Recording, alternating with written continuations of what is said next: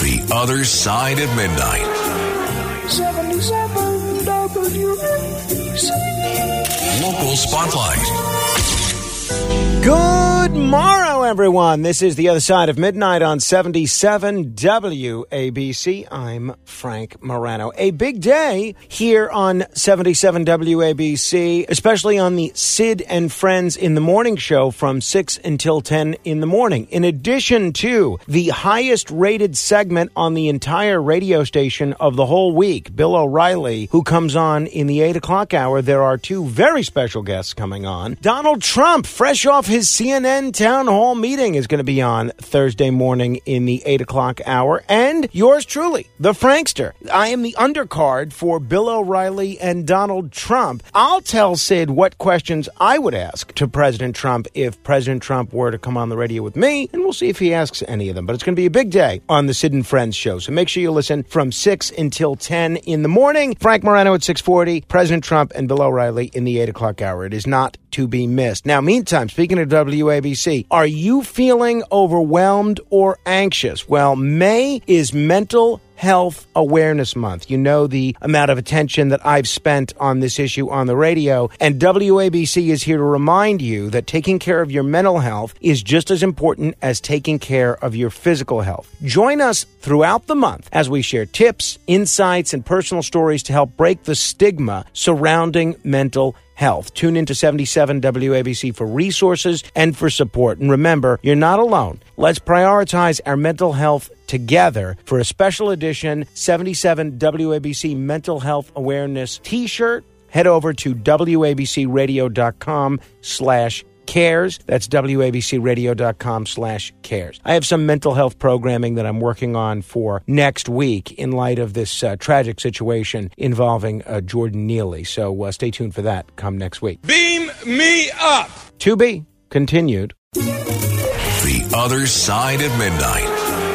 77 WABC. Local Spotlight.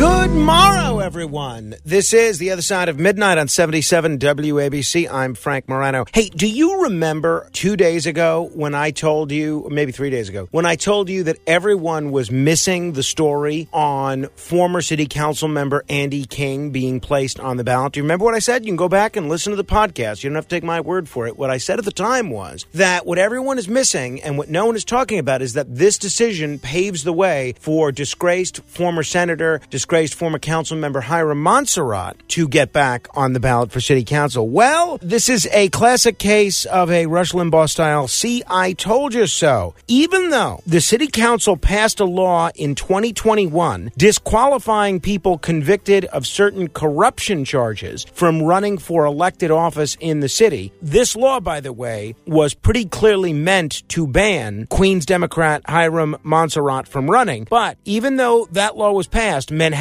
Supreme Court Justice Michelle Sweeting ruled that the law did not apply to Monserrate since it wasn't written in a way to specifically apply to previous convictions and therefore could only apply to corruption convictions that occurred after the law was passed. So here you have Monserrate, who was thrown out of the state Senate for viciously assaulting his girlfriend and then subsequently was uh, convicted of a federal crime for misusing city campaign funds or city member item funds. I don't remember which it was. He's back on the ballot this year against Francisco Moya. And you have Andy King, who was literally expelled from the city council for harassing people and being involved in bribery. He's on the ballot for city council this year. So just when you thought the city council couldn't get any worse, it might. Let's see what happens in June because there are going to be some interesting primaries all over the city. Beam me up. To be continued. The Other Side of Midnight. 77 WABC. Local Spotlight. In case you had any doubt about the quality and the caliber of judges that we have in New York State and New York City, now don't get me wrong, there are a lot of good judges, a lot of great judges, to be honest, and they include Republicans, Democrats, and people that are non political. So I don't want to sound like I'm picking on all the judges here, which is so often what it seems like I'm doing in these local commentaries. But if you had any doubt about the caliber of some of the people that have managed to find their way onto the bench in this state and this city, listen to this. Two days ago, Norberto Peets walked out of a Bronx courthouse a free man. His name cleared from a wrongful conviction that had upended his life. See, since last September, Peets, who was cleared of an attempted murder and gun possession conviction, has lived in an odd judicial limbo. The judge overseeing the case vacated his conviction. You might think that's a good thing. Well, then he reinstated it. And now, just this week, has vacated it again, this time for good. His case has also put a spotlight on that very same judge. Bronx Supreme Court's Ralph Fabrizio, who prosecutors and defense attorneys alike have accused of erratic behavior in the past. Now, Fabrizio has been the subject of complaints dating back to at least 2016 from at least eight defense attorneys and prosecutors. Uh, and there's a great article about his not so great record as a judge in the publication The City. And you have to ask yourself I've exposed Juan Merchan, and I'm hoping that the Office of Judicial Ethics will do something with respect to his campaign contributions. Now you have this egregious case of Judge Ralph Fabrizio. How many judges like this are out there that are behaving in an improper and erratic way? And who's watching them? Well, I'll tell you, I'm watching them. To be continued. The Other Side of Midnight. 77 WABC. Local Spotlight.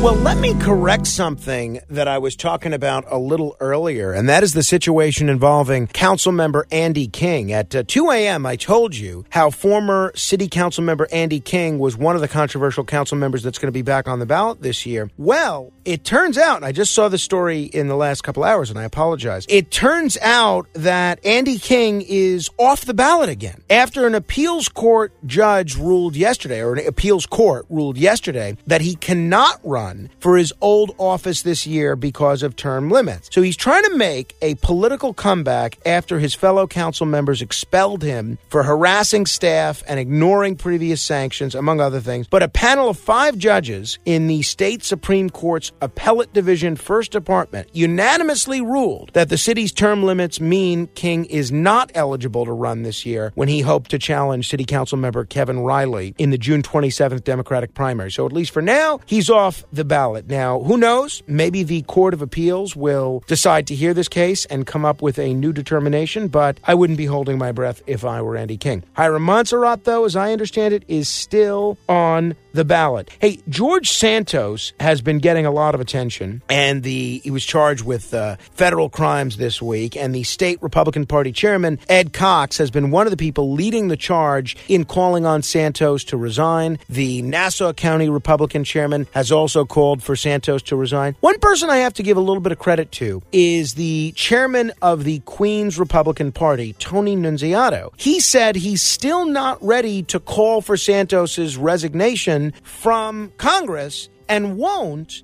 unless Santos is convicted. I completely agree with him. You have a presumption of innocence in this country. An indictment is just an accusation. I don't think he should step down. Let the trial play out. He insists he's innocent. Let's see if he is. And then if he's convicted, let him step down. Beam me up.